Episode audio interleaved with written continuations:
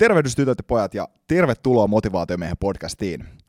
Täällä on tänään vieraana mulla suomalainen olympiaurheilija, menestysmentari ja toimitusjohtaja Mika Poutala. Tervetuloa podcastiin Mika. Kiitos paljon, tämä on siisti. Siisti, siisti saada sut tänne tota paikan päälle ja tota, itse asiassa kollegasi Joonaksen välityksellä tämä homma, homma tota järjestyi, järjestyi aikoinaan, että sanoi, että, että hei, että Mika pitäisi ottaa motivaatio meille puhumaan ja tota, mä oon iloinen, että päässyt tänne teidän Dreamin toimistolle nyt puhumaan tota, motivaatioaiheesta tänään. Siisti olla täällä. Tota, meillä on tänään äh, varmasti menestyksestä tullaan puhumaan ja käsittelee tähän liittyviä asioita, mutta erityisesti pureudutaan äh, semmoiseen mun mielestä tosi mielenkiintoiseen aiheeseen, mikä on identiteetti ja arvot. Mutta tota, ennen kuin mennään sinne asti, niin tota, haluaisit sä esitellä itsesi meidän kuulijakunnalle, että kuka oot ja mitä teet? Yes. Eli tota, varmaan monet tunnistaa tosiaan niin pikaluistelun kautta. Aloitin seitsemänvuotiaana urheilun ja tota, luistelin neljät olympialaiset, muutama arvokisa mitali jäi taskuun ja paljon paljon hienoja kokemuksia ja oppeja ennen kaikkea. Et mä aina oikeastaan sanonkin, että urheiluura on enemmänkin semmoinen niin elämän korkeakoulu kuin se, että tavallaan että sun pitäisi saavuttaa jotain huikeaa tai hienoa. Et siinä, siinä oppii niin älyttömästi, että tänä päivänä kun itselläkin on skidejä, niin tota, haluan laittaa ne urheiluun senkin takia, että siellä oppii niin paljon asioita, siis mm. pitkäjänteisyyttä, tavoitteiden asettamista, erilaisten ihmisten kanssa toimeen tulemista ja monia monia muita asioita, niin tavallaan mun mielestä urheilu, ja totta kai miksei, mikä tahansa tämmöinen niin kulttuuriharrastus, niin tuo näitä asioita, mutta sen takia oikeastaan niin mä arvostan urheilua ihan älyttömästi. Ja nyt sitten 2018 vuoden olympialaisten jälkeen, niin jota, lopetin sitten urheilun ja nyt toiminut tässä päätoimisena yrittäjänä. Eli tota, mä käyn paljon puhumassa yrityksissä ja, ja tapahtumissa, ja tota, yritän tavallaan just niitä oppeja, mitä urheilun kautta oppinut, niin yritän jeesata ihmisiä saavuttaa niitä omia unelmia ja tavoitteita. Ja nyt tässä tuoreimpana tosiaan tämän vuoden alussa startattiin tämä Dreami, eli meillä on tavoitteena Suomen huippujen niin, niin valmennusten avulla, nettivalmennusten avulla niin auttaa ihmisiä saavuttaa niitä omia hyvinvoinnin unelmia ja tavoitteita. Ja, ja tämä on semmoinen juttu, mistä mä oon tosi innoissani tällä hetkellä. Tosi makeeta kuulostaa jotenkin siltä, että tuossa ehkä sun ajattelutavassakin siitä urheilusta on tullut niin kuin tavallaan tämä dreami ja sen missio on vähän luontainen jatkumo siihen, että mielestäni oli hyvin sanottu, että se on elämän korkeakoulu nimenomaan noiden kaikkien haasteiden ja mahdollisuuksien kautta, mitä pääsee urheilussa oppimaan nimenomaan. Että se ei ole var, varsinkin mä voin kuvitella nimenomaan huippurheilu ei pelkästään sitä, että no, musta tulee nyt tämän yhden kapeen domainin äärimmäisen hyvä suorittaja sillä henkisellä ja fyysisellä tasolla, vaan kuinka paljon sosiaalisia taitoja se vaatii ja, ja tällaista. Joo, ehdottomasti, ja siis tuosta to, täytyy nyt vielä kuitenkin niinku rehellisyyden nimissä sanoa, että kyllähän se oma asenne muuttui sen matkan varrella, että et ei se niinku kaksikymppisenä urheilijana, niin ei siinä hirveästi tuommoisia asioita miettinyt, mutta, mutta sitten kun rupesi kasvamaan ja, ja tuli perhettä ja tota, tavallaan sitä kokemusta, niin sitten rupesi oikeasti miettimään sitä, että hetkinen, että tämä urheilu kuitenkin niin kuin aika lyhyt aika elämästä, mm. ainakin huippurheiluosio. Että mitä mä oikeasti haluan, haluan niin kuin tehdä sen jälkeen ja minkälaisen jäljen mä haluan jättää oikeasti tähän maailmaan.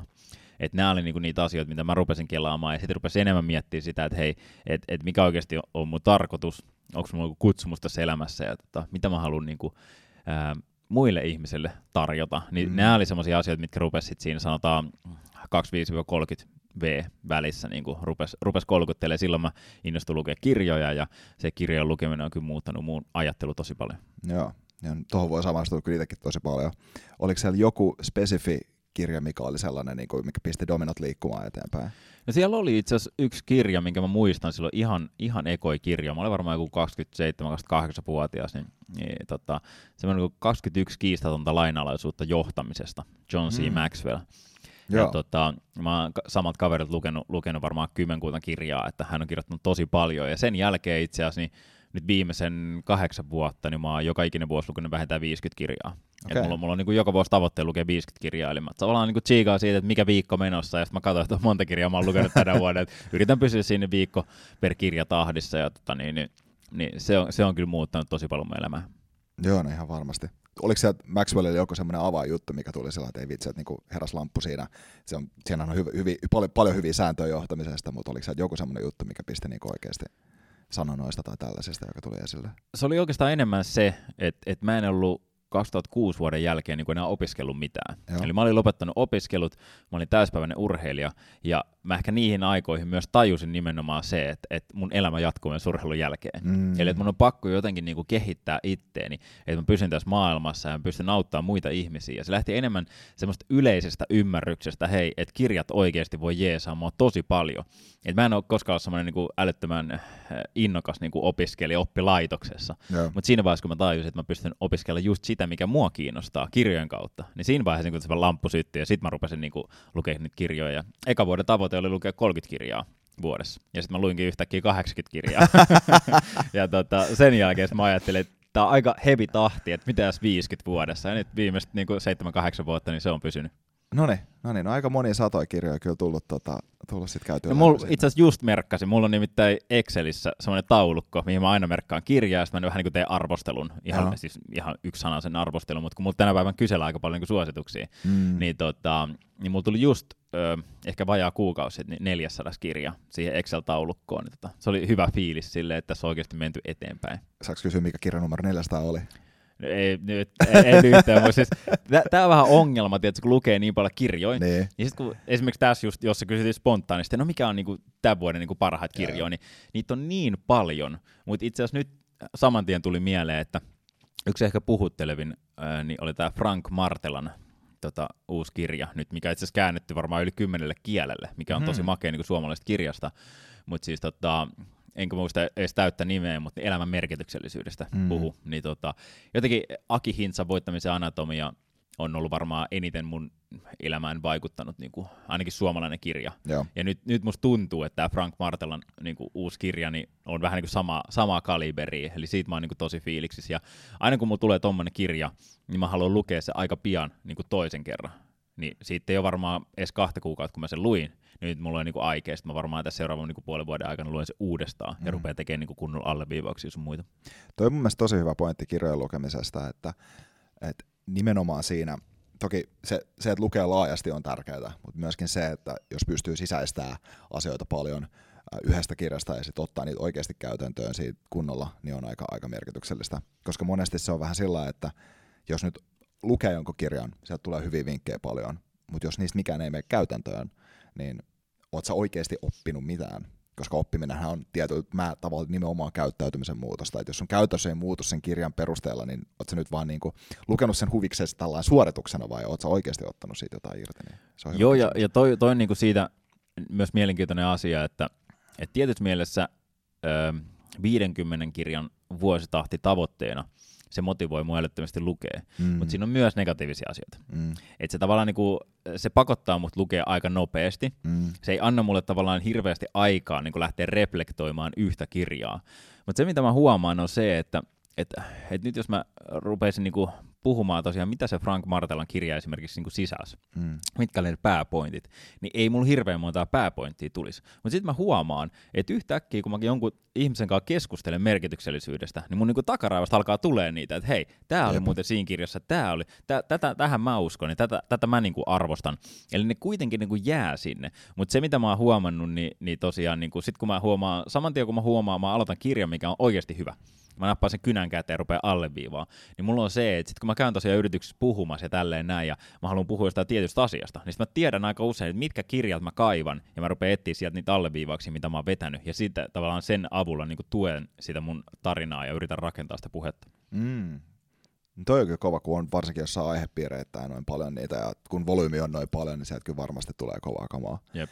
Ja mä itsekin just havahduin tuohon itse asiassa, just kun ajoin tänne näin, ja, ja tota, pohdin, pohdin sitä, että miten esimerkiksi niin kun, ää, eri yrityksissä niin kuin johdetaan ja johtamiskirjallisuutta, miten sitä tulee, tulee sillä oli, olin tota asiaa niin kuin käsitellyt tuossa viikonloppuna itse kanssa ja miettinyt. Ja, ja sitten mulla tuli just sillä havahduin, havahduin yhteen sellaiseen juttuun, mikä ei ollut tavallaan aktiivisesti mielessä, mutta mikä oli ähm, itse asiassa Nietzschen tuosta Beyond Good and Evil-kirjasta pointti siitä, että, että kuinka moni kirjailija NS luo uuden teorian ihan vaan sillä, siksi, siksi syyksi, että ne perustelee sillä heidän omaa tekemistään. Mm. Ja kuinka moni oikeasti löytää jonkun ilmiön, joka, josta havaitsee, että tämä on niinku uutta tietoa. Vähän, tässä on vähän tämmöisen tieteellisen metodin homma. Ja mä tajusin, että kun mä mietin sitä vaan ihan bisneskontekstista, niin sieltä niinku jostain ping tuli ta- taustalta se, se informaatio. Ja se on kyllä niinku, se on erityisesti, kun mennään vähän syvempiin aiheisiin, semmoiseen niin kuin, ää, niin kuin, jos mennään itsensä kehittämisessä vähän niin kuin siitä käytännön tasolta, niin kuin rutiinitasolta sinne metatasolle ja syömälle tasolle, ehkä just niinkin juttuihin, mistä tänään tullaan puhua identiteetteihin ja arvoihin, niin se, että siellä on semmoisia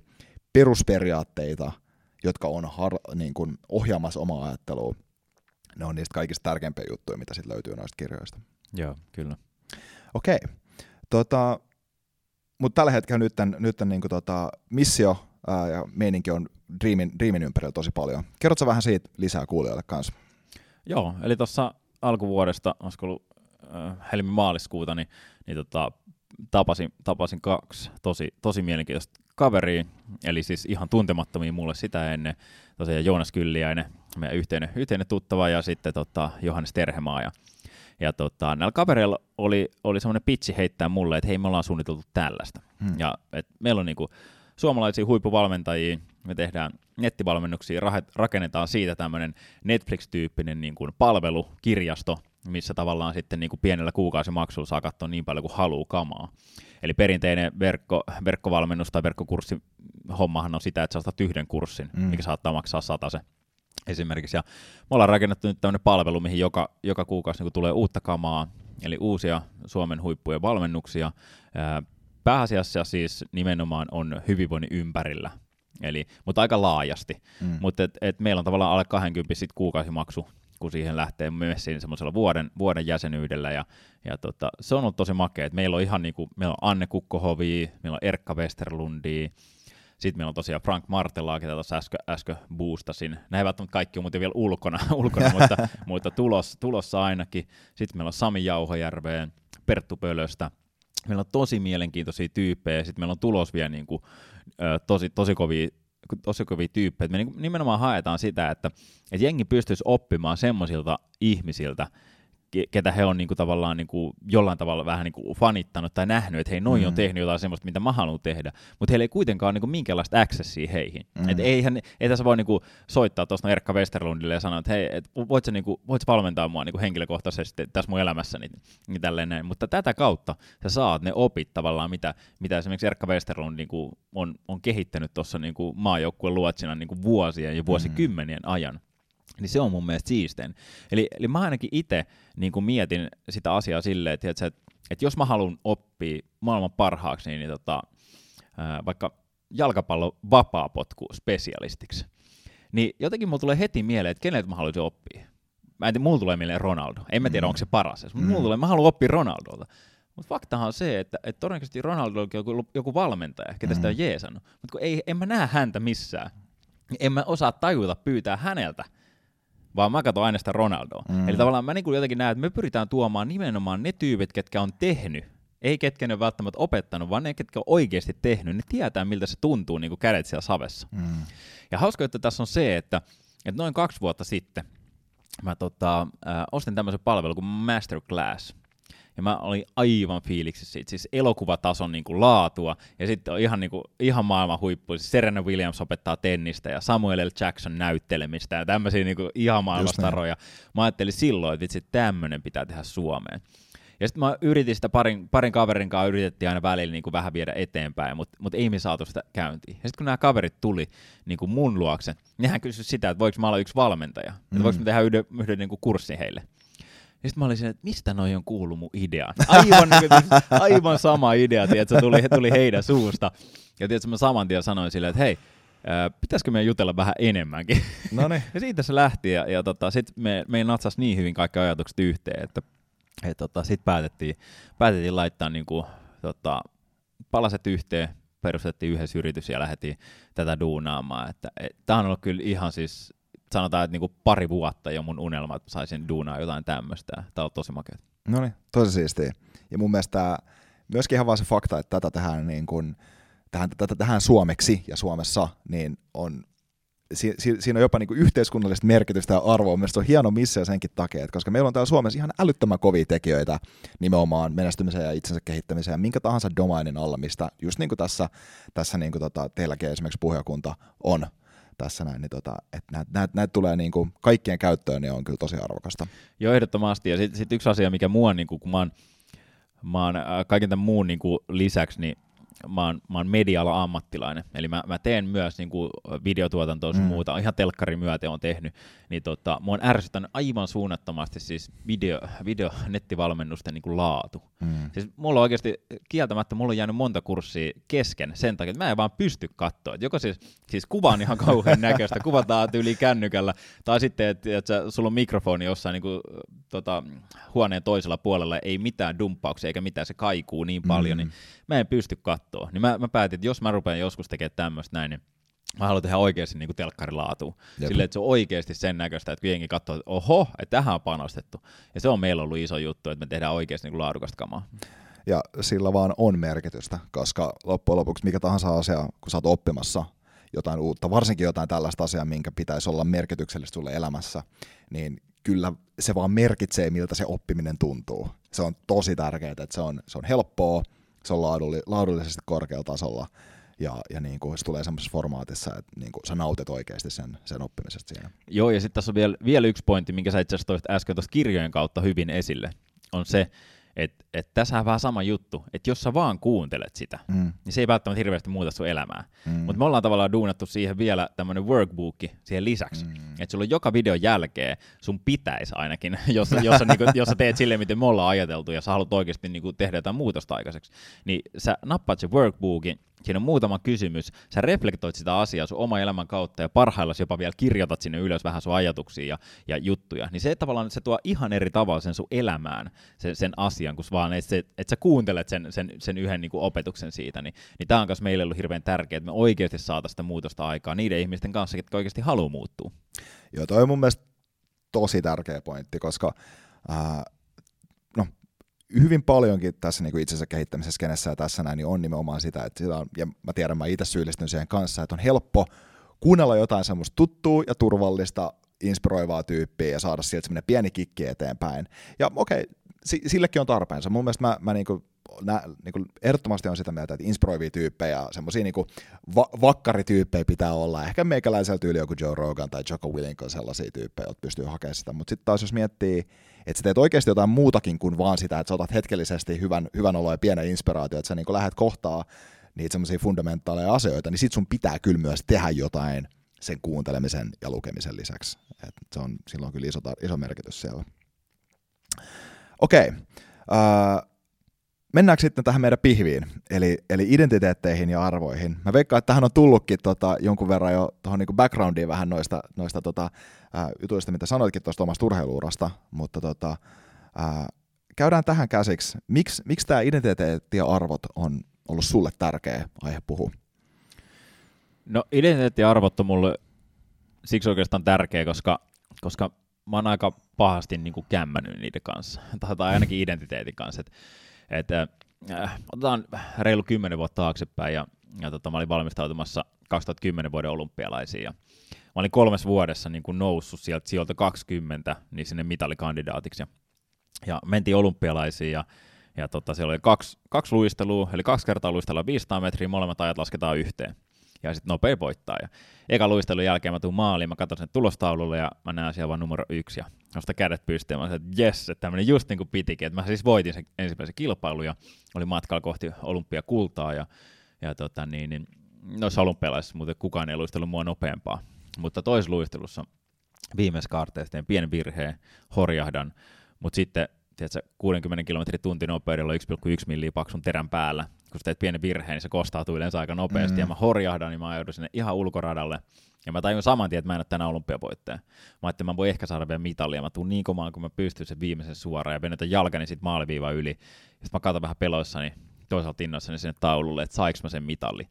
Ja sitten siellä näkyy vaan, että plus 0,03. Ja mä tajun, että mä oon kolme sadasosaa hävinnyt olympiamitalista, mikä on noin 48 senttiä matkassa.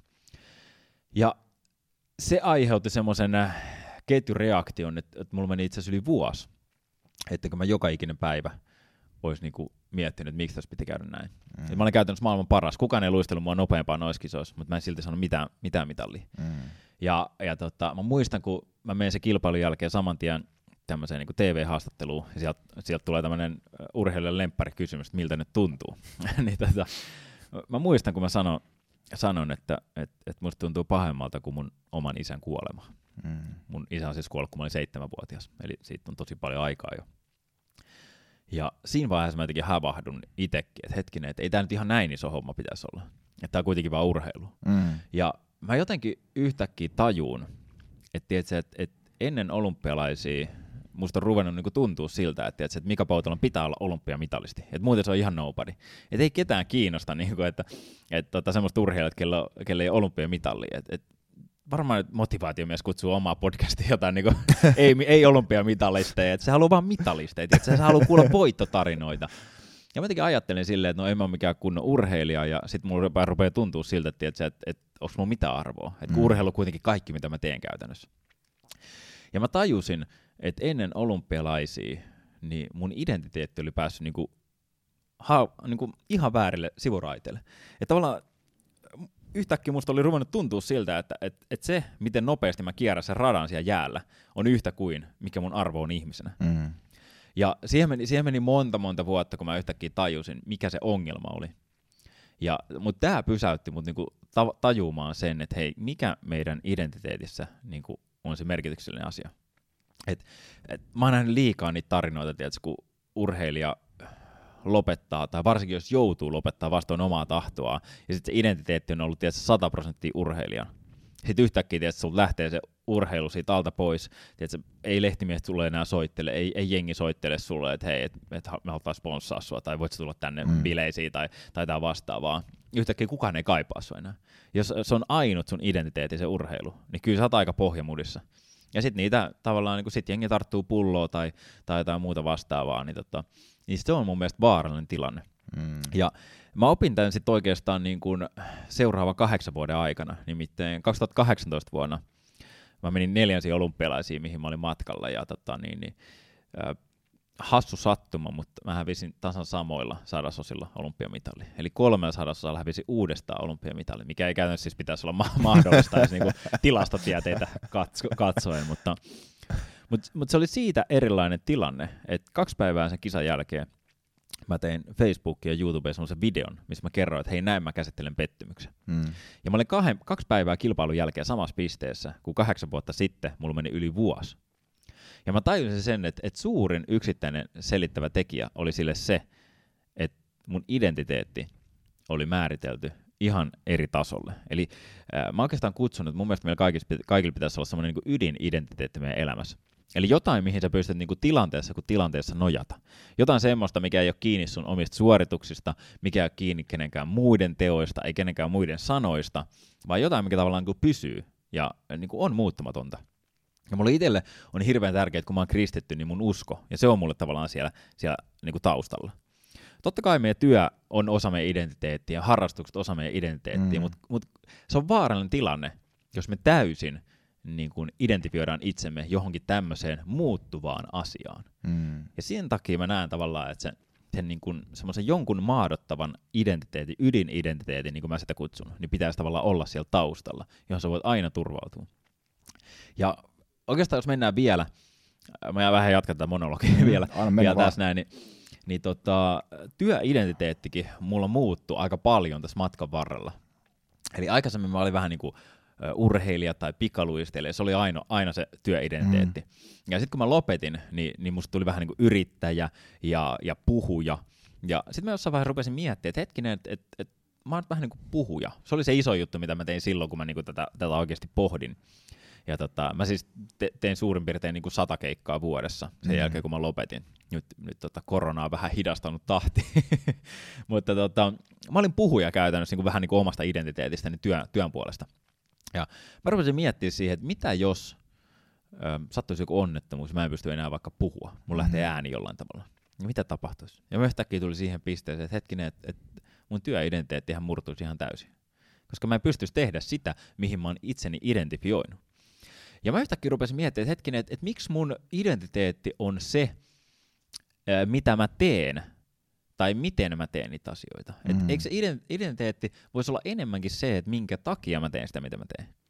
Ja yhtäkkiä mä rupesin miettimään, että hetkinen, että et, mähän oikeasti teen sitä puhujan työtä sen takia, että mä haluan auttaa ihmisiä. Eli mä haluan auttaa ihmisiä saavuttaa heidän omia unelmia ja tavoitteita. Se on se syy, minkä takia mä sitä teen. Ei se, että mä saisin siitä rahaa tai ei se, että mä pääsen esiintymään, vaan se, että mä pystyn auttamaan. Ja mä yhtäkkiä niin kuin jotenkin ajattelin, että hei mä haluan, että mun identiteetti on olla auttaja. Mm. Koska mä koin hirveätä niin kuin turvaa siinä, kun mä tajusin sen. Koska sitten mä yhtäkkiä tajusin, että mitä jos mä joudun johonkin kolariin vaikka ja tota, mun lähtee ääni, mutta mä jää henkiin, niin eikö mä enää pysty auttaa ihmisiä? Mä yhtäkkiä, että totta kai mä pystyn. Mä mm. ruveta kirjoittaa kirjaa, mä kirjoittaa blogia paljon erilaisia asioita, millä pystyn edelleen auttaa ihmisiä. Mm. Ja mulla tuli jotenkin tosi turvallinen olo, että hetkinen, että ei mun työidentiteetti ole vaan jonkun yhden tittelin tai jonkun yhden, ja varsinkin jos mä olisin töissä jossain organisaatiossa, mm. ja mulla olisi joku tietty titteli siellä, tai, tai mä identifioin itteni sen yritykseen, ja sehän on vähän vaarallista, että esimerkiksi koronan takia ollaan nähty paljon yteitä ja lomautuksia ja kaikki. Niin jos sä oot tavallaan identifioinut, että, että mä oon nyt vaikka markkinointijohtaja, tai mä oon sihteeri, ja varsinkin jossain tietyssä yrityksessä, niin jos sä saat sieltä yteet, niin, niin sehän on todella tiukka paikka, mm-hmm. jos sun täys identiteetti on siinä. Mutta mitä jos sun työidentiteetti onkin siinä, että minkä takia sä oot se markkinointijohtaja, minkä takia sä oot se sihteeri? Yhtäkkiä sä voit ruveta miettimään sitä, että hei, et ei voi mitään, että tämä tapa, millä mä tätä tein, lähti tästä alta, että nyt mä etsin toisen tavan, millä mä pystyn tekemään sitä, mitä mä teen. Hmm. Eli mä niinku koen, että, että varsinkin tämmöisen niinku, mm, elämän kolhun, pettymyksen, tappion, muutoksen hetkellä, niin jos sun identiteetti on niin kuin vahvalla pohjalla, sekä ydinidentiteetti että tavallaan sit kaikki ne niin sanotusti lisäidentiteetit, mitä siinä on, mitkä on ihan normaali osa meidän elämää. Mutta jos ne on kaikki vahvalla pohjalla, niin sun on niin paljon helpompi olla niin kuin joustava sun elämässä, sun mielessä, sun ajatuksissa, sydämessä. Niin tota, tämän takia mulle siitä identiteetistä on tullut niin älyttömän tärkeä asia mun elämässä. Tässä oli tässä on ihan älyttömän monta, monta hyvää pointtia, mihin, mihin, mihin haluaa tarttua. Ja ja erityisesti itse asiassa mikä kiinnostaa tässä niin tämmöisenä havaintona on se, että, että on, on sitten kyse identiteetistä tai, tai rutiineista tai tavoista tai mistä tahansa, niin nämä kriisit on aina kaikista hedelmällisimpiä paikkoja selvittää niitä. Koska ne on, ne stre- se on se stressitesti, että kuinka hyvä, kuinka vahvalla pohjalla nyt se oma identiteetti tai rutiinit tai tällaiset asiat on. Joo, ja toi oli hyvä. Mä just siis viikko sitten varmaan kuuntelin sitä tai podcastia ja se sanoi, että, että mä oon kymmeniä vuosia kysynyt ihmisiltä, että että mikä on ollut se isoin asia, mikä on niinku muuttanut sun elämän tähän pisteeseen, mikä saat, niin kukaan ei koskaan sanonut, että menestys ja joku hieno tilanne, vaan aina se haaste, se mm. vaikeus, joku tämmöinen kriisi elämässä on tehnyt sen muutoksen, mikä on se tajannut, mutta että mä oon tullut tähän pisteeseen. Joo, ja itse asiassa tuossa on vielä semmoinen niin mielenkiintoinen nuanssi, kun sanoit tuosta niin auttaja-identiteetistä, niin se on itse asiassa jopa sen lisäksi, että se siitä niin kuin varmasti on tullut se turvallinen olo, niin se on, se on tietyllä tavalla turvallinen, koska se nimenomaan perustuu siihen, siihen tekoon vähemmän kuin siihen varsinaiseen suoritukseen. Se on se, että tällä, tämän, tällä teolla on niin vahva itseisarvo, että, että, että periaatteessa se, että kuinka kovalla tasolla tässä nyt menestyy, niin sillä ei ole merkitystä edes niin paljon, vaikka totta kai niin kuin selkeästi kunnianhimo on ja haluaa auttaa, niin kuin enemmän on enemmän tietyllä tavalla siinäkin kontekstissa, mutta se ei ole niin paljon enemmän, että jos onnistuisi auttaa vain yhden ihmisen joka päivä tai vaikka yhtä ihmistä viikossa tai tällä tavalla, niin sillä on jo niin kuin merkittävä vaikutus ja, ja merkityksellinen, merkityksellinen niin kuin impacti tähän Joo, maailmaan. Ehdottomasti ja, ja mä muistan, kun ää, mä olin ehkä puolitoista kaksi vuotta toiminut puhujana ja mä olin vetänyt jo yli 200 keikkaa ja, ja tota, mä olin yhdellä aika pienellä keikalla, olisiko ollut Mikkelissä, tämmöisessä, tämmöisessä aikuiskoulutus, aikuiskoulutus jonkun, jossain, jossain tota juhlassa ja siellä oli semmoinen 50 ihmistä ehkä ja, ja tota, mä vedin, vedin mun settiä siellä taas ja sen puheen jälkeen sitten Mulle tuli, tuli sit itse asiassa yksi kollega mm. siinä juttelemaan. En siis tuntenut häntä, mutta sanoin, että hän toimii myös puhujana. Ja sitten sit se niinku kyseli mut vähän, ja, ja sitten kun mä sanoin, että joo, no mä, mä vedän aika samantyyppistä settiä aika usein, niin tota mä sanoin, että joo, no mä vedän tätä story paristaan kertaa. Sitten se oli se, että miten on mahdollista, että toi näytti siltä, että sä vedät se ekaa kertaa. Sulla oli niin palo, että sun silmät niinku tavallaan niinku, mm. niinku palo, ja niistä näki, että sä oot niin innostunut siitä asiasta. Ja mä rupesin, se niinku tavallaan pysäytti mut koska mä rupesin miettimään sitä, että, että silloin kun mä aloitin tuon puhujahomman niin vähänkään isommin, mm. niin silloin oli tosi makea päästä esiintymään. Ja siitä niin syttyi tavallaan, kun sä pääsit jengi eteen, saat mikin käteen. Ja, mutta sitten mä semmoinen 50 keikkaa, kun oli vetänyt, niin yhtäkkiä se esiintyminen ei ollutkaan niin kuin enää se juttu. Vaan mä yhtäkkiä tajusin, että mikä mut sytyttää. Ja mut sytytti aina se, että ennen puhetta mä aina ajattelin, että tuolla on ihan varmasti yksi ihminen, jonka tarvitsee kuulla tämä asia. Mm. Että mulla on jotain semmoista sanottavaa, mitä hän tarvitsee tähän tilanteeseen. Et voi olla, että hänellä on vaikea tilanne elämässään, voi olla, että siellä on joku kriisi päällä ja hän tarvii kuulla nämä sanat. Mm. Siis mä en edes tiennyt, mikä kohta siitä mun puheessa se on. Mutta mulla aina oli semmoinen fiilis, että on ihan varmasti yksi ihminen, kenen pitää kuulla nämä sanat. Mm. Ja jotenkin aina kun mä puhun, niin mä ajattelen, tietysti, että täällä on ihan varmasti yksi ihminen.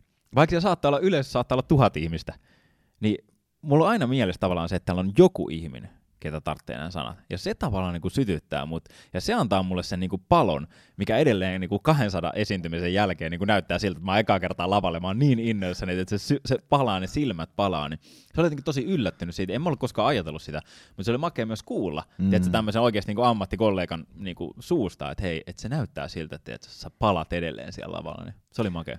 Toi ihan, toi on tosi hauska kuulla, koska mulla on mä esimerkiksi itse olen mun omasta podcastista ajatellut hyvinkin samalla tavalla sillä tavalla monessa tilanteessa, että, että yksi, yksi, yksi syy, minkä takia mä teen tätä, on sen takia, että pääsee käymään näitä mielenkiintoisia keskusteluja, ja varsinkin noita monologeja, kun mä teen, niin niissä on myös sellainen vähän päiväkirjamaisesti sen asian käsittely, mikä on mulle itse tärkeä.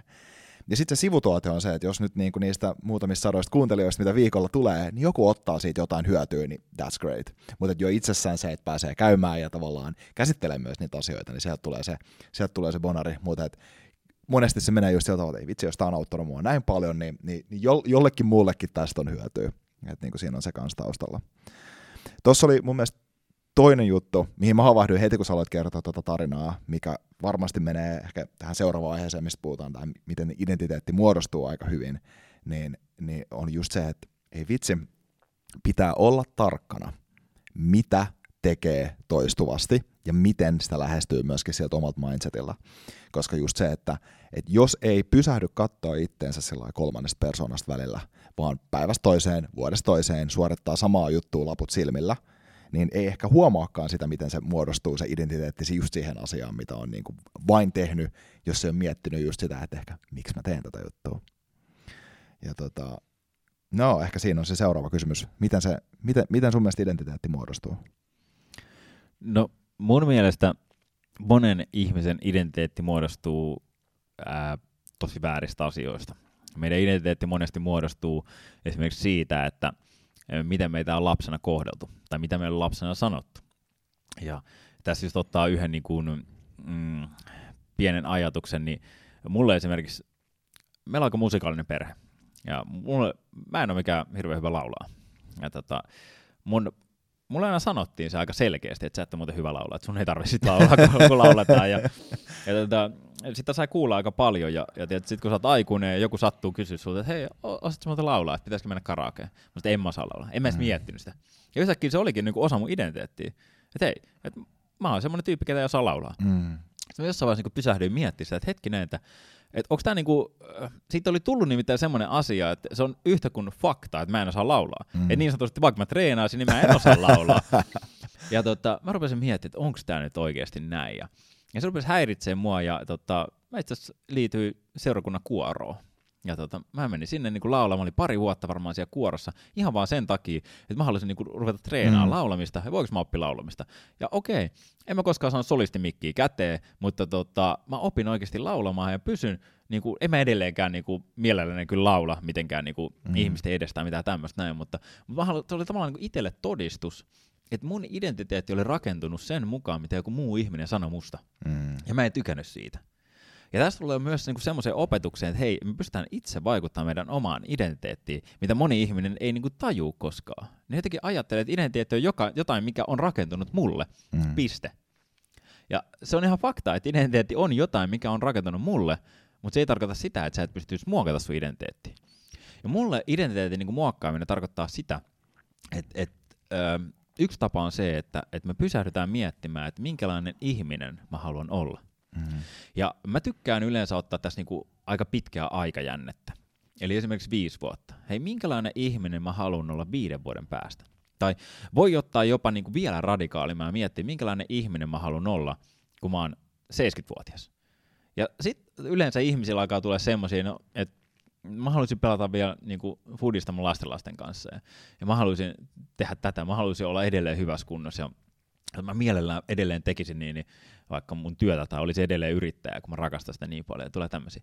Ja sitten me ruvetaan miettimään sitä, että hei, että jos sä jatkat tätä elämää, mitä sä oot nyt elänyt, niin oot sä siinä pisteessä. Mm. Ja aika usein niin se pysäyttää, kun sä, esimerkiksi jos puhutaan ihmisten kanssa, kenellä on vähän ylipainoa tai jotain, Mm. niin havainnollistaan se, hei, että tiedät, sä ymmärrät, että tästä on nyt 30 tai 40 vuotta sinne, sinne 70-vuotiaaksi, mutta jos sä jatkat tätä samaa rataa, mitä sä nyt meet, niin todennäköisesti sä et välttämättä ole enää elossa silloin 70-vuotiaana. Mm. Jos sä oot, et sä kyllä ota yhtään juoksuaskelta niin kuin tolla hommalla.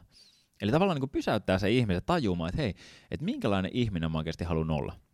Nämä on semmoisia vähän niin kuin enemmän ää, tämmöisiä käytännöllisiä niin kuin elämänlaadullisia asioita, mutta sitten voi myös ihan ruveta miettimään sitä, että hei, että minkälainen ihminen mä haluan olla perheessä, minkälainen ihminen mä haluan olla ystäville, ää, mitä mä haluan, että mun ystävät sanoo musta. O- on esimerkiksi semmoinen harjoitus, missä mietitään silleen niin kuin omia hautajaisia. Mm. Ja mietit silleen, että hei, mitä sä haluaisit, että sun vaimo sanoo susta, minkälainen niin kuin, kumppani sä olit, minkälainen isä sä olit, mitä sä haluat, sun lapset sanoo susta, minkälainen isä sä olit, mitä sä haluat, että sun työkaverit sanoo tai jotkut lähimmät ystävät, mitä sä haluat ne sanoa. Jos sun nyt tulee mieleen sitä, no mä veikkaan, että ne sanoo tätä, ja sä et ole siihen tyytyväinen, niin se on, että heti pitäisi niin hälytyskellon soida. Mm. Esimerkiksi, että ää, työpaikalla mä veikkaan, että ne sanoo musta, että, että mä oon tosi kunnianhimoinen, mutta mä en ole hirveä tiimipelaaja kyllä, että kun mä haluan aina vaan, niin kuin, että, että mä pärjään. Mm. Niin haluuks mä olla semmoinen? Jos sulla tulee silleen, että en mä itse asiassa halua, että mulle se ei ole tärkeintä, mä oon vaan ajautunut siihen pisteeseen. Ja silloin mun mielestä on hyvä miettiä, että okei, että selkeästi mä en halua, että mun identiteetti on olla niin kuin soolopelaaja, vaan mä haluan olla tiimipelaaja. Mitä mä voisin tehdä sillä asialla? Mm. Ja sitten tavallaan niin on helppo lähteä ottaa niitä steppejä, kun sä ymmärrät, hei, että mä oon tämmöinen tai ihmiset näkee mut tämmöisenä, koska monesti meillä voi olla myös se, että me itse ajatellaan olevamme tiimipelaajia, mutta muut näkee meidät soolopelaajina. Mm. Ja silloin tavallaan tullaan siihen niin ristiriitaan, että hetkinen, että oikeasti siinä tullaan vähän niin myös niin kuin niihin, arvoihin, koska arvot on mun mielestä sellaisia asioita, mitkä tavallaan niin kuin pitäisi näkyä meidän arjessa. Ne ohjaa meidän niin kuin päivittäistä elämää ja ne tavallaan ohjaa meidän käyttäytymistä. Ja jos meidän arvot tavallaan ei ohjaa meitä oikeaan suuntaan, niin myöskään meidän identiteetti ei siellä loppupäässä sitten tule ole semmoinen, mitä me haluttaisiin sen olevan. Mm. Mutta kaikki lähtee mun mielestä siitä, että sä otat aikaa silleen mietit, että minkälainen ihminen sä haluat olla. Mm. Ja jos on jotain muuta, minkälainen ihminen sä oot nytte, niin sä oot hyvässä pisteessä, koska silloin sulla on selkeä tavallaan niin kuin tavoite. Että hei, että to, tosta mä en ole tyytyväinen. Jep. Jos esimerkiksi näet sun parhaita ystäviä niin kerran vuodessa, ja sä ajattelet, että vitsi mä haluaisin nähdä niitä kerran, kerran kuukaudessa, niin sulla on selkeä plääni. Hei, et soita kahden viikon välein sun kavereille niin tota, ja koita, koita nähdä niitä. Mm. Niin siinä on selkeä plääni, mitä sä voit ruveta tekemään. Jep. Ja tätä kautta niin kuin, mä tykkään muutenkin siis tavoitteen asettamista, tykkään, että meillä on jotain niin kuin, ää, mitattavia tavoitteita. Mm. Ja me selkeästi pystytään nähdä, että onko se saavutettu vai ei. Ja se ohjaa nimittäin meidän tekemistä niin selkeästi. Ihan samalla tavalla kuin mulla on tavoitteena lukee 50 kirjaa, niin sen takia niin, niin tota, viikkonumero on älyttömän tärkeä, tärkeä asia mulle, koska mä näen saman tien. En, tota, joskus toukokuussa ennen, ennen kesälomia, niin tota, mä olin viisi kirjaa itse asiassa perässä Mm. sitä niin kuin normiaikatauluun. Ja tota, mä kesän aikana sitten rupesin ottaa itse asiassa viime viikolla, mä taisin saada niin kuin sen kiinni. Ja nyt mä oon taas niin kuin siinä samassa tahdissa. Ja, mutta ilman, että mulla olisi ollut mitattava tavoite, niin en mä olisi tajunnut, että mä oon niin kuin perässä sitä, Mm. mm. mitä mä haluan olla. Mutta kun mulla oli mitattava selkeä tavoite, niin aina kun silloin tällä tsekkaa sitä, niin yhtäkkiä mä havahduin, että hetkinen, mä en vähän aikaa muuten tsekannut tätä.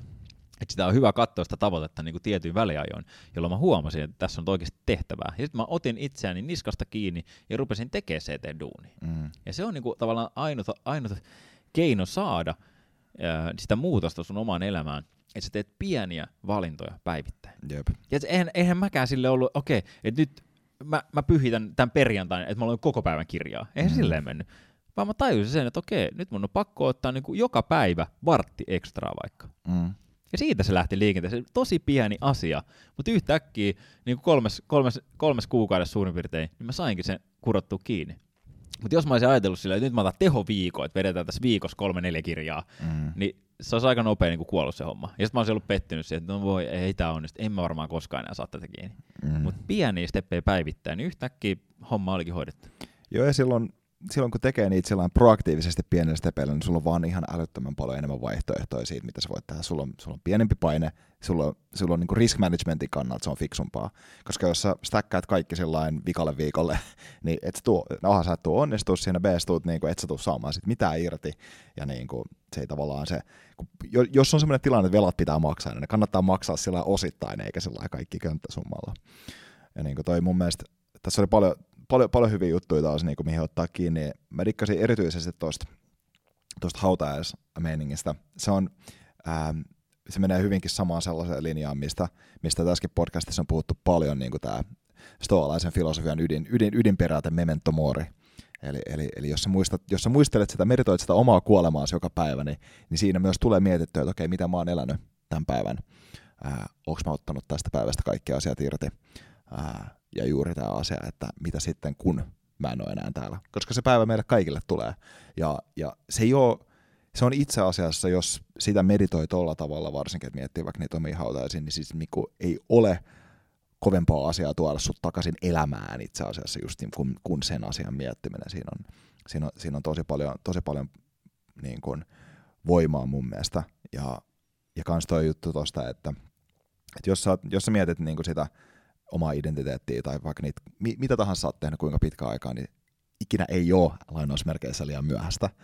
Et vaikka se kiinalainen sanalasku sanookin, että, että paras aika istuttaa puu oli kymmenen vuotta sitten ja eilen oli toiseksi paras ja huomenna oli liian myöhäistä, niin, niin se on vähän sillä lailla, että, niinku, että nyt kannattaa aloittaa, että niinku, huomaakaan se, että okei, että, että, että tulee se päivä vielä, että on kymmenen, että sä, sä kymmenen vuoden päästä katsot sitä tilannetta, että hei, se paras aika muuttaa tämä juttu oli silloin kymmenen vuotta sitten, että vitsi, että pistetään se domino pyöriin sieltä, koska niin kuin merkittävimmät asiat tässä elämässä vaatii aikaa.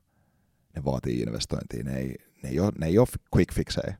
Se on ehkä myöskin määritelmällisesti näin, että jos joku asia vaatii työtä, niin silloin myös yleensä enemmän arvoa. Ja arvoista puheen ollen, vähän puhuttiin, sivuttiinkin niitä tässä näin, mutta et, et nimenomaan arvot vaikuttaa sit sitä monesti, että jos miettii, että identiteetti muodostuu paljon siitä, mitä sä teet, miten sä toimit, ja arvot ohjaa niitä sun toimintoja, niin miten me lähdetään etsiä niitä arvoja ja, ja määrittelemään niitä? Varmaan on tosi moni eri tapoja niin lähteä, lähteä tota purkaa niitä omia arvoja, mutta tärkeintä on se, että sä lähdet siihen, koska, mm. koska moni elää elämänsä silleen, että ei koskaan oikeasti aktiivisesti mieti niitä omia arvoja, vaan elää sitä elämää. Ja tota, arvot siinä mielessä on niin kuin mielestäni ihan suunnattoman tärkeitä, koska niin kuin ne auttaa nimenomaan mua ainakin niin kuin arkipäivän valinnoissa esimerkiksi. Et mulla on tietty niin kuin arvojärjestys mun elämässäni, mitä mä haluan noudattaa. Ja jos mulla ei sitä ole, niin mä tuun äh, vähän niin kuin jokaisen valinnan hetkellä, mä tuun semmoisen aika niin tenkkaapaa pisteeseen, että mun pitää mm. hirveästi käyttää niin kuin siihen, siihen tota, aivokapasiteettiin ja kaikkea, koska mä en niin tiedosta sitä, että miten mä haluan elää mun arvojen mukaisesti. Ja itse joskus, joskus meillä ihmisillä on semmoisia hetkiä, että me, me koetaan, että on jotenkin tyhjä olo, tai elämälle merkitystä, tai millään mitään merkitystä. Ja se aika usein itse asiassa johtuu siitä, että et, et me eletään meidän arvojen vastaisesti. Että me tehdään jotain semmoisia asioita, mitkä on meidän arvojen vastasta.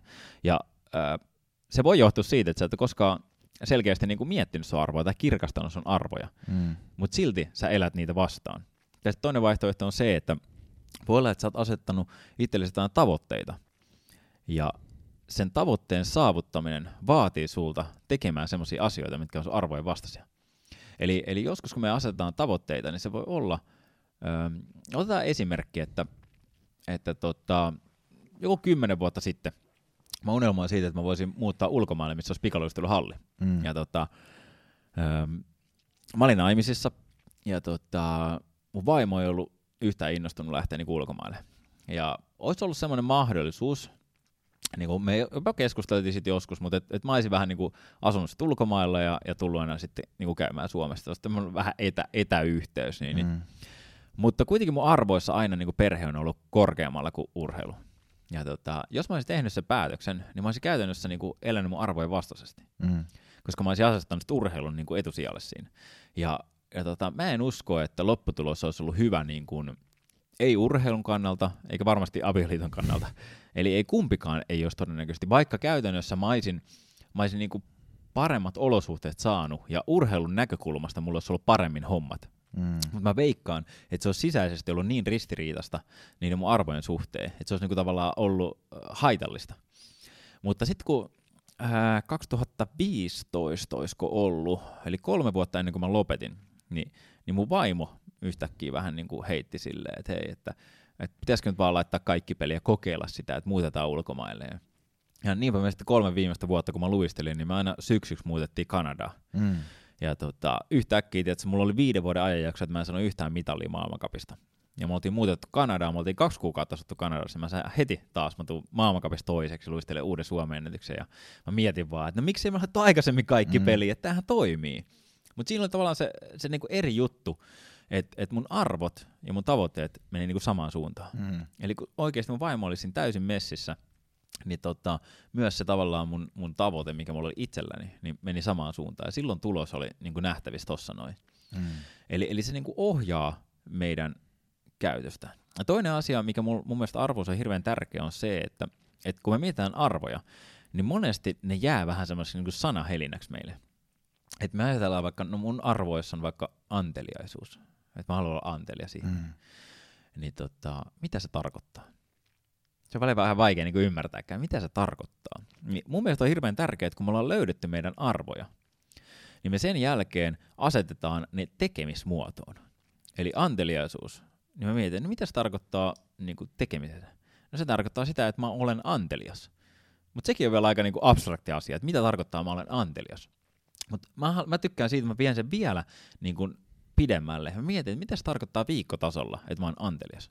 Ja mä voin muodostaa itselleni jopa tavallaan tämmöisen niin kuin tehtävän siitä mun arvosta. Mm. Eli mulle antelius tarkoittaa esimerkiksi sitä, ää, siis en tarkoita nyt henkilökohtaisesti, vaan esimerkinomaisesti, että mulle antelius tarkoittaa sitä, että kerran viikossa mä vien jonkun mun työkaverin lounaalle ja keskustelen hänen kanssaan ja kyselen hänen, että miten hänelle menee. Mm. Se on mulle anteliaisuutta. Ja käytännössä viikon päätyttyä pystyn katsomaan, että olenko mä toiminut mun arvojen mukaisesti. Mm. Että onko mä vienyt jotain tyyppiä niin lounaalle ja jutellut hänen kanssaan. Että se, että mä, okei, okay, antelius se, että mä ostan hänelle safkan, ja se toista tavalla, että mä annan omaa aikaani hänelle, ja mä osoitan, että mä oon kiinnostunut hänen elämästään. Mm. Eikä pelkästään siitä, että mitä me tehdään siellä duunissa, meneekö, meneekö niinku projektit eteenpäin.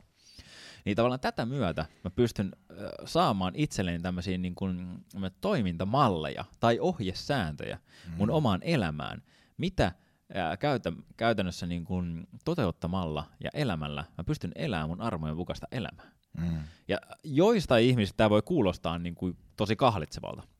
Mä oon äsken nimittäin kuullut myös semmoista, että, että eikö se ole tosi kahlitseva, että sun pitää niin suorittaa elämää. Mm. Ja mä oon aina sanonut, että, että äh, mä en ole koskaan kokenut sitä kahlitsevana, vaan mä oon tuntunut nimenomaan vapauttavana. Että se helpottaa mua elää semmoista elämää, kun mä haluan elää. Että kun mä teen näitä asioita, niin mä tiedän, että mä kuljen siihen suuntaan, mihin mä haluan kulkea tätä elämää. Eikä silleen, että jos mietitään, että, että okei, että meidät heitetään nyt johonkin niin kuin jokeen, mikä virtaa aika rajusti. Mm. Niin tota, jos mä en tee mitään, niin mähän päädyn sinne, minne se joki vie. Mutta jos mä haluaisinkin pysähtyä vaikka syömään johonkin ravintolaan, mikä on siinä vieressä. No mun on pakko jossain vaiheessa vähän meloon, niin kuin, ei nyt ehkä vastavirtaan suoraan, mutta ainakin sinne sivuun päin, että mä pääsen sinne rantaan ja pääsen sinne. Eli, eli tavallaan niin kuin se auttaa mua ähm, olemaan semmoinen ihminen, mikä mä haluan olla.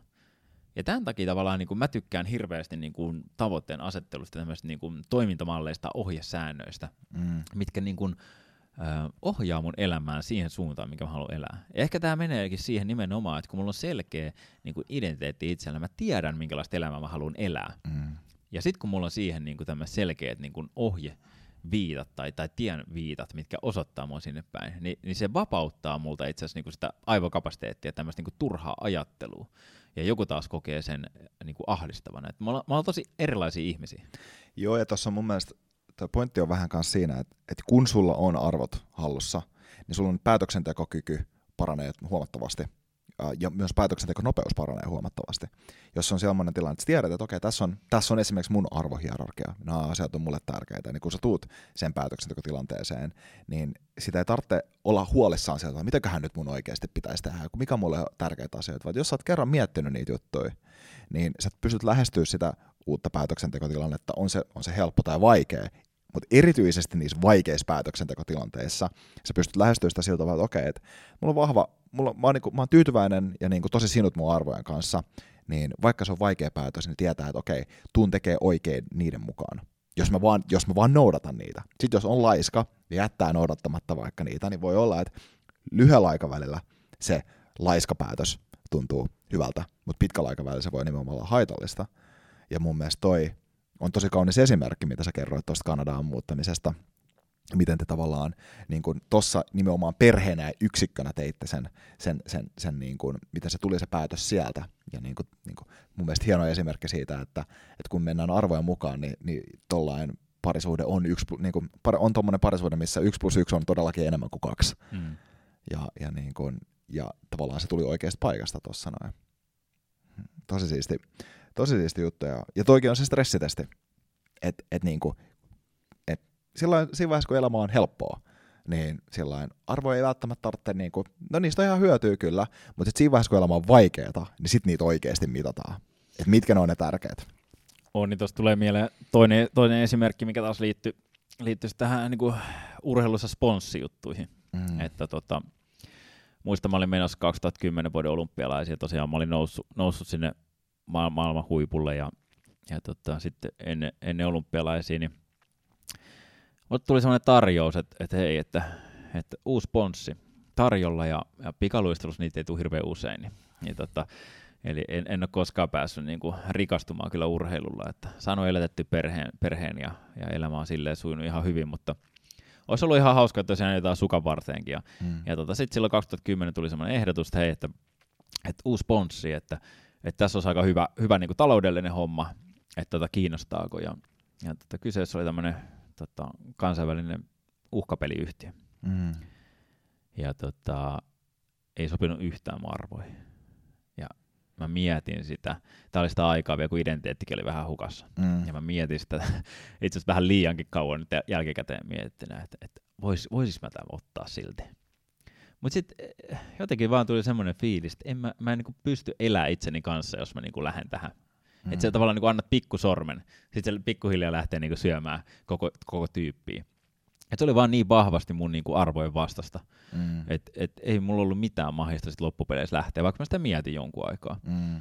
Mutta se oli niinku ensimmäisiä tämmöisiä niinku isompia niinku arvopohjaisia valintoja, mitkä selkeästi niinku lyhyellä aikajänteellä niin tota, haittasi niin sanotusti mun elämää. Mm. Että tavallaan menetin siinä ison, ison taloudellisen hyödyn. Mm. Mutta tota, jälkikäteen niin tota, se on, on kyllä tuntunut hyvältä ja, ja tullut vastaavia keissejä senkin jälkeen, niin no, tota, se vastausnopeus on muuttunut aika mm. paljon niin kuin nopeammaksi, kun tavallaan se, sä teit sen ensimmäisen päätöksen, että hei, tästä menee mun raja. Ja toi on mun mielestä tosi hyvä esimerkki siitä, mitä tärkeää on tehdä tollaisia päätöksiä ihan oman integriteetin kannalta. Koska loppujen lopuksi se tyyppi, jolle sun pitää olla tilivelvollinen, niin on, se, on se, jota sä katsot joka päivä mm. peilistä.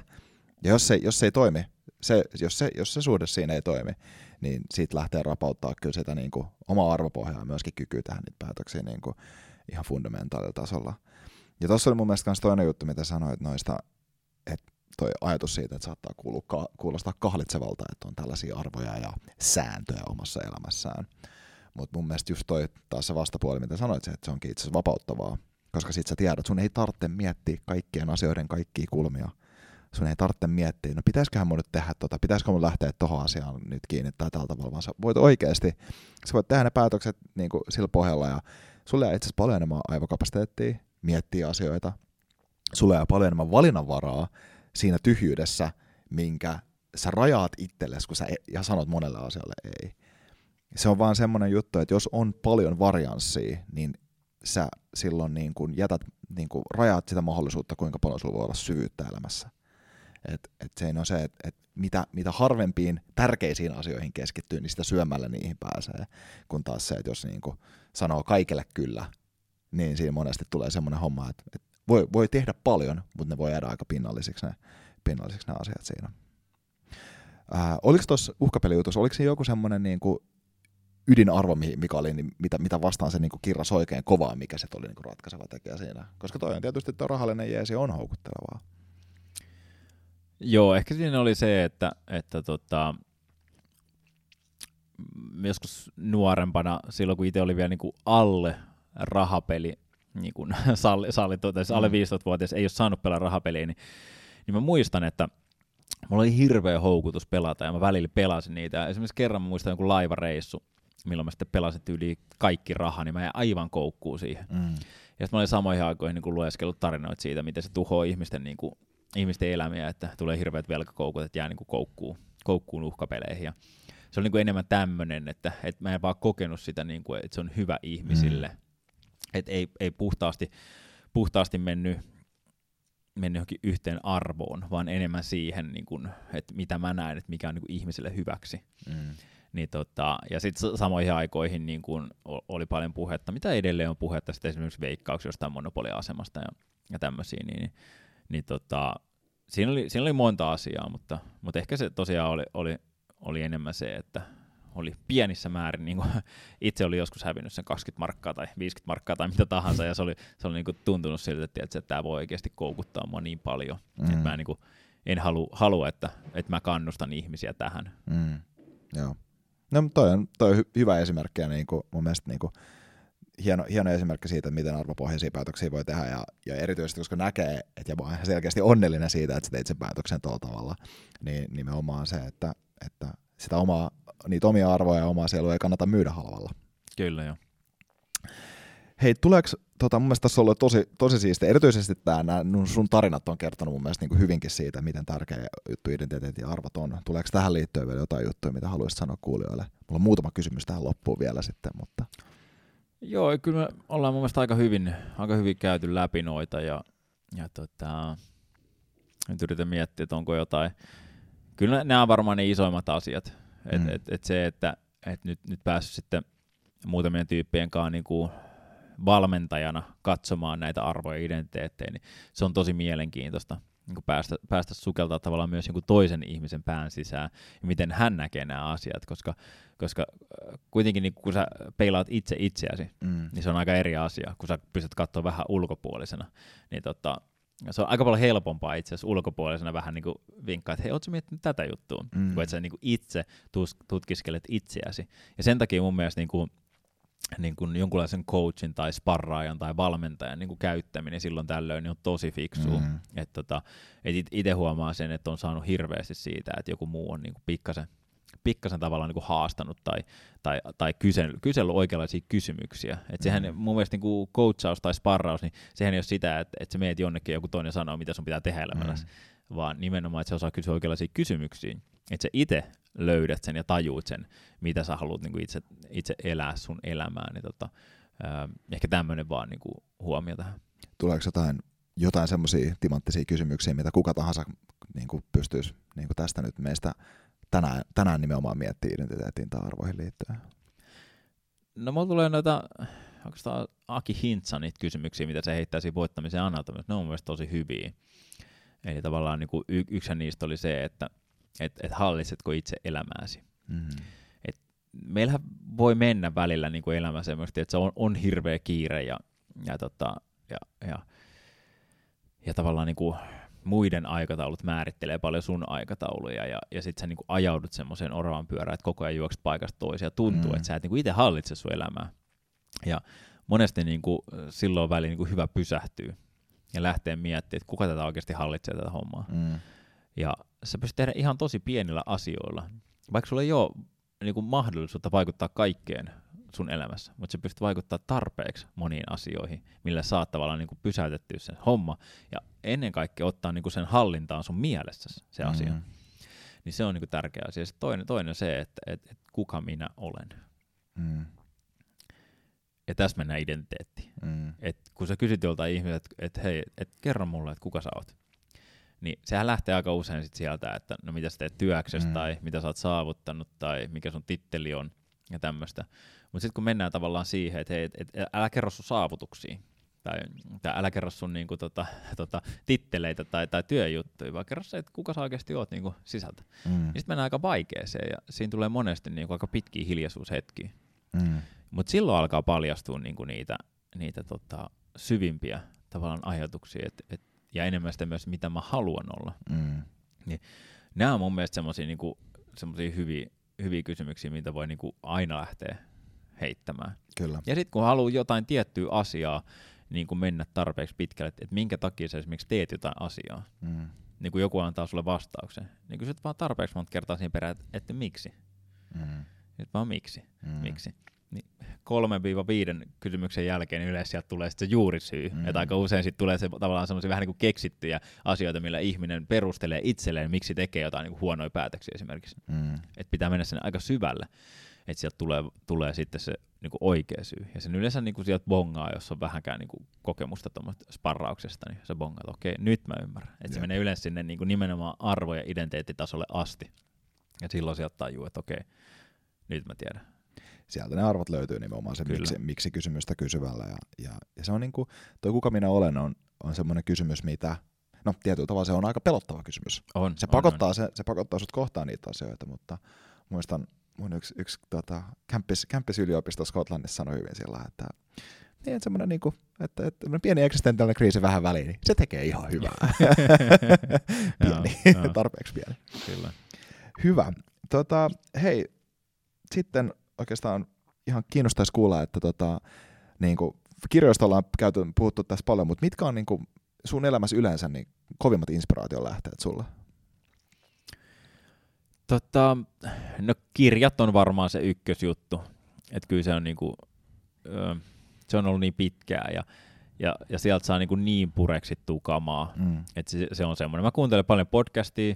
Mm, autossa kun mä menen, niin mä oikeastaan juuri koskaan enää kuuntelen niin radiota, vaan, vaan podcasteja. Ja tota, podcasteista saa kyllä paljon kans niinku inspiraatioa, mutta se on justiin, se on enemmän semmoista vähän niin kuin hetken tuotetta, kun sitten taas kirja on se, että sä oot hetkessä saanut jonkun ajatuksen, mutta sitten sä vielä pureskelet sitä ja voit saada sen vielä niin kuin syvempään muotoon. Mm.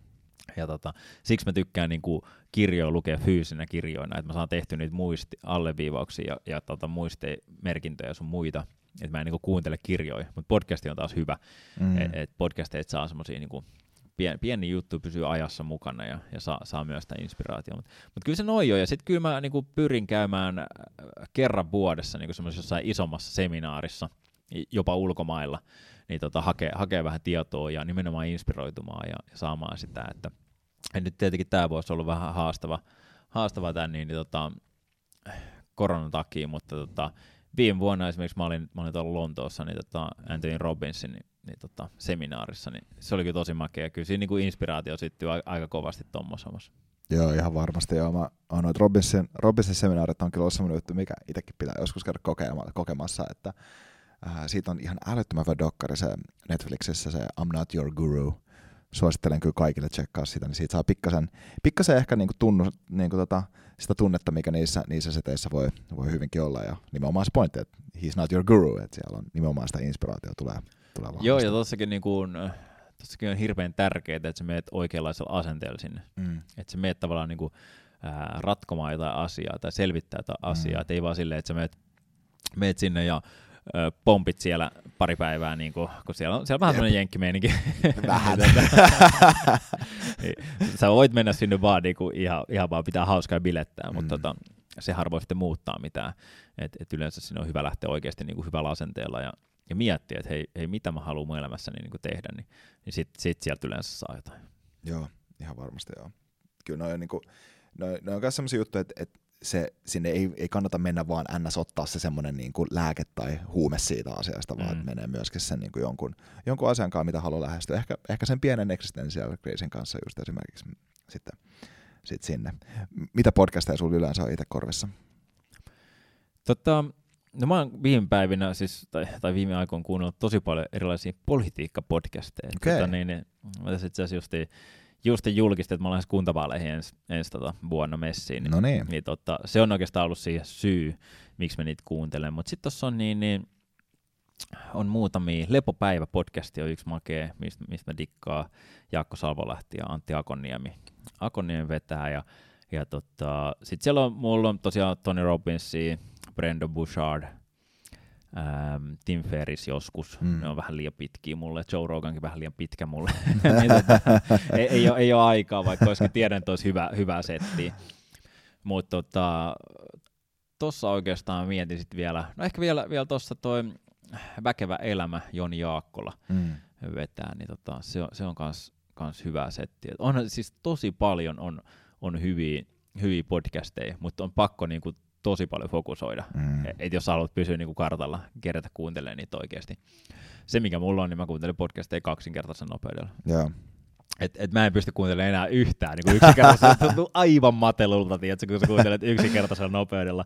Aluksihan se on silleen, että Kyllä. et mitä jos, aina kun mulla tulee joku auto kyytiin, niin on silleen, mitä, sä, mitä kieltä tää on?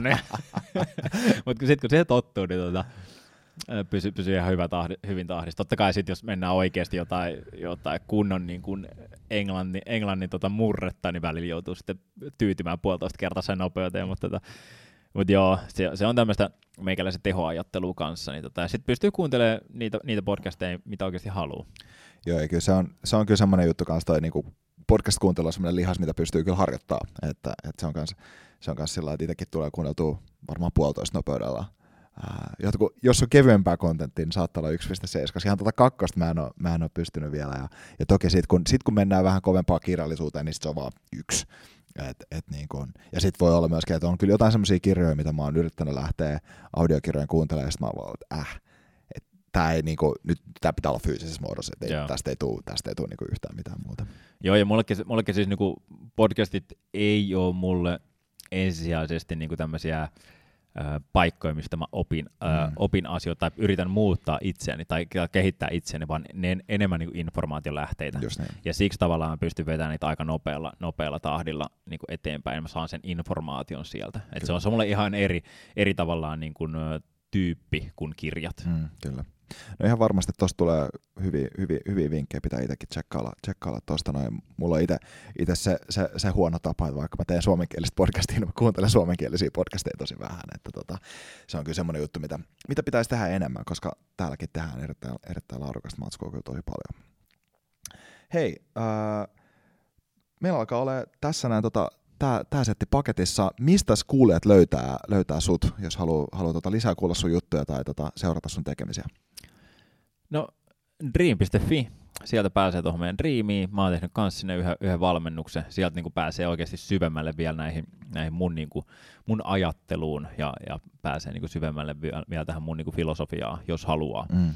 Sitten tämmöistä niin kuin, ehkä enemmän ajankohtaista asiaa, niin Instagramiin, Facebookiin, ja tota, ehkä nämä on semmoista mun aktiivisimmat somekanavat ihan Mika Poutalon nimellä, ja sitten mikapoutalo.fi, niin siellä on sitten eh, tota, vähän lisää näistä niin kuin duunipuolesta lähinnä puhujahommista ja, ja, to, ja tuommoista mentoroinnista ja coachi, coachaamisesta, eli, eli tosiaan siellä voi käydä kurkkaa, mutta tässä semmoiset päähommat. No niin, loistavaa.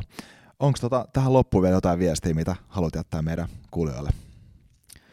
semmoinen oikeastaan, mitä mä aina haluan muistuttaa ihmisiä, on se, että, että, että me eletään tätä elämää aika, aika tämmöisessä niin kuin kaoottisessa maailmassa, missä tapahtuu koko ajan ja vaikka, vaikka mitä. Mutta se, mikä meidän kaikki hyvä ymmärtää, että, että jokainen ihminen on arvokas ja riittävä ja rakastettu. Ja sen, jos pystyy pitämään mielessä ja pystyy tavallaan niin elämään tätä elämää ymmärtäen tämmöisen niin perusluontoisen asian, niin se helpottaa hirveästi itsetuntoa ja, ja kaikkea. Mä haluaisin oikeastaan sanoa kaikille teille, että, että sä oot arvokas, sä oot riittävä ja sä oot rakastettu. Erinomainen lopetus. Kiitos Mika, oli aivan huikea saada sut vieraaksi tänne podcastiin ja kiitos kaikille kuulijoille, että olette tullut motivaatio meidän digitaaliselle äänialoille ja palataan taas asiaan. Kiitos.